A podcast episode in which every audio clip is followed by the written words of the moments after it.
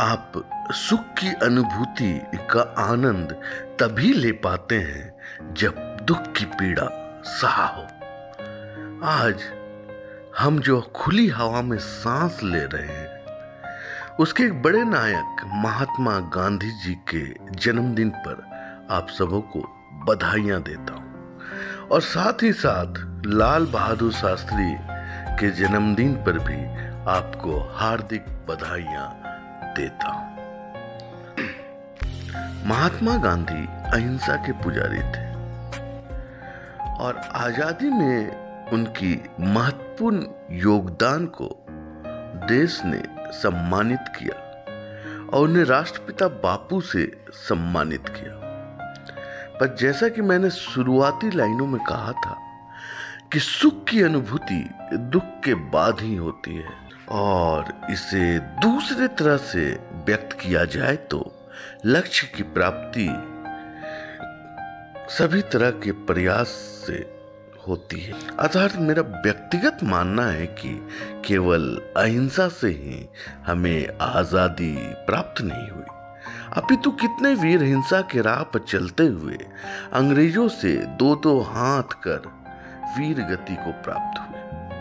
उनके प्रयास को भी कम करके आंकना सही ना होगा। और इनमें से एक है भगत सिंह। आज़ादी का एक दीवाना नाम भगत सिंह लिखता था। आज़ादी का एक दीवाना नाम भगत सिंह लिखता था। गाँव के बाकी बच्चों जैसा ही तो वो दिखता था। सब गुड्डे गुड़िया खेलते थे, उसको आज़ादी प्यारी थी। भगत के दिल में इनकलाब की एक चिंगारी थी। हँसते हँसते चढ़ गया फांसी। सच में वो दीवाना था, सच में वो दीवाना था। नमस्कार, सत श्रीकाल आदाब, वेलकम और गुड मॉर्निंग दोस्तों। शुरुआती नगमों से आपको समझने में देर न लगी होगी। कि आज मैं आपके सामने इतिहास के पन्ने से एक नगीना उठा लाया हूँ। और मैं ये समझता हूँ कि जितना योगदान आज़ादी दिलाने में अहिंसा के राह पर चलने वाले बापू का था, उतना ही क्रांतिकारियों का था। और उनमें से एक नाम है भगत सिंह। क्या हुआ था उन आखिरी घंटों में? और जो हुआ, उसे आज नब्बे साल बाद दोहराना और जानना क्यों ज़रूरी? क्योंकि महान लोगों की मौत एक बार नहीं, दो बार होती है। पहली बार जब उनके प्राण शरीर को छोड़ देते हैं, और दूसरी बार जब हम उनके जीवन से कुछ सीखना छोड़ देते हैं। सरदार भगत सिंह की जीवन और उनकी मृत्यु दोनों को मैं दुनिया का महानतम लिटरेचर मानता हूँ। आज हम दसमेश गुरु के, इस बलिदानी बेटे के ज़िंदगी के आखिरी घंटों से वो सीखेंगे जो हमारी ज़िंदगी के आखिरी पलों तक हमारे साथ रहेगा। भगत सिंह से कुछ ना सीखने का मतलब है उनको दोबारा मरने देना। और हम ऐसा कदापि नहीं होने देंगे। ना जाने कितनी नज़रें लग गई थी पैरों को, ना जाने कितनी नज़रें लग गई थी पैरों को, तमाम उम्र चले और कहीं ना पहुँचे। ऐसा होता है जब चलने वाले को यही नहीं पता होता कि पहुँचना कहाँ है। हम में से कितने काबिल लोग अपने लक्ष्य चुनने में इतनी देर कर देते हैं कि उस लक्ष्य तक पहुँचने के लिए वक्त ही नहीं बचता। भगत सिंह सिर्फ़ 12 साल के थे। जब पंजाब में जलिया बाग हत्याकांड हुआ, सिर्फ़ 12 साल। वो बैसाखी का दिन था। ब्रिटिश फौज ने उत्सव का दिन मातम में तब्दील कर दिया था। हज़ारों लोगों को बेगुनाह लोगों को गोलियों से भून दिया था। भगत ने लहू से लाल हो चुकी जलिया वाली बाग की मिट्टी को अपने मुट्ठी में भरकर सौगंध ली कि अंग्रेज़ों को छोड़ूँगा नहीं। बारह साल का वो अबोध बालक। उनके उम्र के बच्चे शायद गिल्ली डंडा खेल रहे होंगे। भगत ने तय कर लिया कि अंग्रेज़ों के खून से होली खेलेंगे। और जो तय कर लिया, वो करके दिखाया उस दिन के बाद एक पल के लिए भी भगत का फोकस नहीं हिला। पढ़ना, लिखना, खेलना, कूदना सब चलता रहा, मगर बैक ऑफ़ द माइंड लक्ष्य एकदम साफ़ था। अंग्रेज़ों का अंत। एक दिन की बात है, उनके पिता ने देखा कि नन्हा भगत मिट्टी में कुछ दबा रहा है। उन्होंने पूछा तो भगत बोले, बापू, इनकलाबी हो रहा हूँ, धरती में पिस्तौल बो रहा हूँ। एक बीच से हज़ारों बंदूकें जन्म लेगी अंग्रेज़ गिन नहीं पाएँगे, इतनी गोलियाँ चलेगी। सचमुच, भगत सिंह की दागी हुई गोलियों को गिनने में अंग्रेज़ों का नंबर सिस्टम फेल हो गया। हम जिस भगत सिंह को जानते हैं, अपना हीरो मानते हैं, उनके पोस्टर अपने घरों के दीवारों पर लगाते हैं, वो भगत अनगिनत किताबों से गढ़ी हुई एक प्रतिमा है। भगत सिंह के रोम रोम में हज़ारों पन्नों का ज्ञान भरा हुआ था और इसीलिए ज़िंदगी के हर सवालों का माकूल जवाब था उनके पास। भगत के बारे में अनगिनत कहानियाँ सुनी और पढ़ी होगी आपने। क्या आपको कोई ऐसी घटना, ऐसी कहानी याद आती है जहाँ भगत कंफ्यूज्ड नज़र आए हो, सही और गलत का भेद न कर पाए हो, किसी दो राहे पर आकर लड़खड़ाए हो, कभी नहीं। कुछ भी याद नहीं आएगा, क्योंकि हमारे पास सिर्फ़ एक दिमाग है, लेकिन जो पढ़ता है, वो हज़ारों दिमागों का ज्ञान अपने अंदर भर लेता है। और जब परिस्थितियाँ प्रश्न करती है तो हज़ारों दिमागों से सोचकर वो जवाब देता है। भगत बचपन से ही किताबों की ओर झुके हुए थे। महापुरुषों की कहानियाँ, प्रेरणात्मक कहानियाँ और क्रांतिकारियों के बारे में पढ़ना उन्हें खास तौर पर पसंद था। वो बड़े हुए तो उन्होंने अपने पढ़ने का दायरा भी बढ़ा लिया। भगत किसी एक विचारधारक का नहीं हर तरह के विचारधारा का लिटरेचर पढ़ा करते थे। और उससे नोट्स भी बनाते थे। भगत जेल में थे तो लेनिन को भी पढ़ते थे और सावरकर को भी, मार्स को भी पढ़ते थे और विवेकानंद को भी, मेजनी को भी पढ़ते थे और गुरु गोविंद सिंह जी को भी।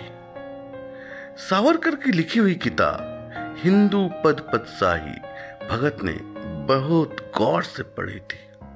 और गौर से मैं इसलिए कह रहा हूँ कि उन्होंने अपने डायरी में बाकायदा नोट्स बनाए थे।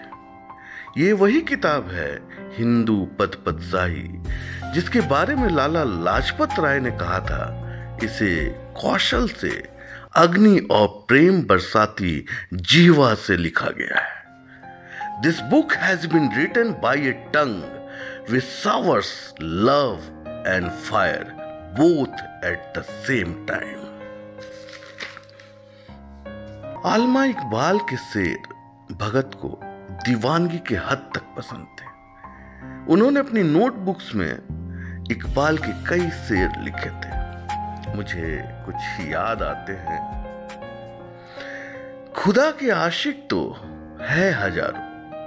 वनों में फिरते हैं मारे मारे। खुदा के आशिक तो है हज़ारों। वनों में फिरते हैं, मारे मारे। मैं उसका बंदा बनूँगा, जिसको खुदा के बंदों से प्यार होगा। इकबाल के और भी शेर भगत सिंह ने अपनी डायरी में नोट किए हुए थे। मैं अपने महफिल इशरत से काँप जाता हूँ। मैं अपने महफिल इशरत से काँप जाता हूँ, जो घर को फूक के दुनिया में नाम करते हैं। उनसे मैं घबरा जाता हूँ। एक और शेर। कोई दम का मेहमा हूँ, ए अहले महफिल। कोई दम का मेहमा हूँ, ए अहले महफिल। चिरागे जहर हूँ। बुझा चाहता हूँ। भगत ने जो किताबें पढ़ी, वो भगत को एक सांचे में ढाला, उनके सोच को एक नया आकाश दिया। लेकिन मैं ये नहीं मानता कि लेनिन और मास की किताबों ने भगत को क्रांतिकारी बना दिया। भगत क्रांतिकारी पैदा हुए थे, जलिया वाले बाग की मिट्टी हाथ में लेकर, जब उन्होंने 12 वर्ष की उम्र में अंग्रेज़ों की अंत की सौगंध उठाई थी, जब वो मिट्टी में बंदूकें बो रहे थे, तब तक तो उन्होंने लेनिन और मार्क्स को पढ़ा भी ना था। तो बहुत हद तक ये संभव है कि जुल्म के खिलाफ सशस्त्र विद्रोह करने की प्रेरणा उनको गुरु गोविंद सिंह जी की तरफ़ से मिली हो, क्योंकि बचपन से वो गुरु गोविंद सिंह जी को पढ़ते आ रहे थे। एक साधारण से परिवार में जन्मे असाधारण बच्चे को भारतवर्ष का हीरो बनाने में किताबों का बहुत बड़ा योगदान था, बहुत बड़ा हाथ था। ये बात सच है और सीखने लायक है। भगत बहुत हैंडसम थे। एक टर्म है इंग्लिश में हार्ट ब्रेकिंग हैंडसम गबरू जवान सरदार। कॉलेज में लड़कियाँ भगत पर जान छिड़कती थी, और ऐसा नहीं है कि भगत खुद रोमांटिक नहीं थे। कभी मोहब्बत के सवाल पर भगत ने पंडित चंद्रशेखर आज़ाद से कहा था, पंडित जी, आज हमारे पास मोहब्बत के लिए वक्त नहीं है। इस ज़िंदगी में तो आज़ादी के सिवा किसी और से इश्क नहीं होगा। हाँ अगला जन्म मिला तो एक ही काम करेंगे, सारी उम्र महबूब के बाहों में गुजार देंगे। ये वही भगत थे जिनके बारे में उनके यार कहा करते थे कि वीरा के गीत सुनकर, दर्द भरे नगमे सुनकर वो रो पड़ते थे। गली के मोड़ पे लड़कों के जमघट में ये किसने दर्द भरी माहिया गाया? गली के मोड़ पे लड़कों की जमघट में ये किसने दर्द भरी माहिया गाया? मुझे किसी से मोहब्बत नहीं है दोस्त, मगर ये क्या हुआ कि दिले बेकरार भर आया? साफ़ ज़ाहिर है कि भगत के सीने में एक धड़कता हुआ दिल था, लेकिन वो ये भी जानते थे कि आज़ादी की राह में किसी भी दिन कोई उड़ती हुई गोली उनके दिल के धड़कन पे ऐतराज कर सकती है। फिर उसका क्या होगा? जिन्हें वो अपने पीछे रोता बिलखता छोड़ जाएँगे। मिट्टी में बंदूकें बोने वाले भगत ने कभी मोहब्बत का पौधा अपने दिल की जमी पर पनपने ही नहीं दिया। मैंने ये सोचकर बोए नहीं ख्वाबों के दरख्त। मैंने ये सोचकर बोए नहीं ख्वाबों के दरख्त। कौन जंगल में लगे पेड़ को पानी देगा? भगत 16 साल के थे। जब उनके माता पिता शादी के लिए उन पर दबाव डालने लगे, भगत जानते थे कि दुनिया में किसी को भी समझाया जा सकता है, पर उस माँ को नहीं, जिनकी आँखें बेटे के सर पर सेहरा देखने को तरस रही हो। बड़ी से, बड़ी चुनौती से लड़ने वाले भगत माँ की मासूम सी जिद से नहीं लड़ पाए और एक दिन चुपके से कानपुर भाग गए। पिता ने पूछा, ऐसा क्यों किया भगत? तो बोले, अगर मैं गुलाम भारत में शादी करूँगा तो मेरी दुल्हन सिर्फ़ मेरी मौत होगी। किसी और के मांग में सिंदूर भरने का मुझे कोई हक नहीं। भगत ने सचमुच मौत के मांग में सिंदूर भरा और जाते जाते अपनी माँ को इतनी तसल्ली दे गए कि, तू न रो माँ, तू है भगत सिंह की माँ। मरकर भी लाल तेरा मरेगा नहीं, घोड़ी चढ़कर तो लाते हैं दुल्हन सभी, हंसकर कोई फांसी चढ़ेगा नहीं। Lahore central jail. भगत सिंह अपने बैरक में बंद है। फांसी का हुक्म सुनाया जा चुका है। तारीख नज़दीक आते जा रही है। अंग्रेज़ ऑफिसर रॉबर्ट और बारकर उनसे मिलने आते हैं। कहते हैं कि माफ़ी मांग ले भगत, जान बच जाएगी। चिट्ठी लिख दो ब्रिटिश सरकार को। कह दो कि तुम अपने किए पे शर्मिंदा हो। और हम भूल जाएँगे कि तुमने असेंबली हॉल में बम फेंका था। साउंडर्स की हत्या की थी। हम सब भूल जाएँगे। बस तुम झुक जाओ, भगत। एक बार झुक जाओ। भगत सिंह मुस्कुराकर अंग्रेज़ ऑफिसरों की तरफ़ देखते रहे। कुछ बोले नहीं, लेकिन उनकी मुस्कुराहट बोल रही थी कि तेरी फौरनियत की है तो बस औकात उतनी। बहाकर बेगुनाहों का लहू बस इतराना आता है।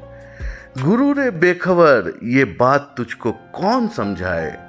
वो सर झुक ही नहीं सकता जिसे कट जाना आता है।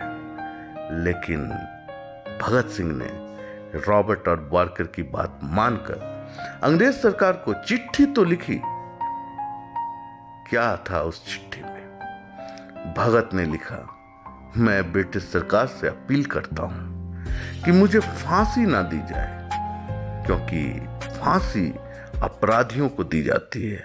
और मैं क्रांतिकारी हूँ, भारत माँ का सिपाही हूँ, मुझे भरे चौराहे पर गोली मार दी जाए। ये युद्ध का विधान है कि गोली से मरने में सिपाही की शान है।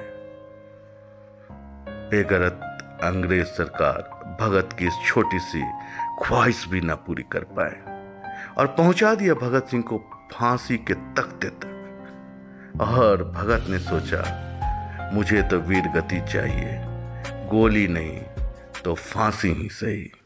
भगत ने फांसी का फंदा ऐसी दीवानगी से चुमा, जैसे मेहंदी से सजे हुए कोई अपनी दुल्हन के हाथ चूम रहा हो। ए दुल्हन, मैं राख बन, सतलज नदी में बह गया पूछ नहीं तेरी जुदाई, दिल पर कैसे सह गया?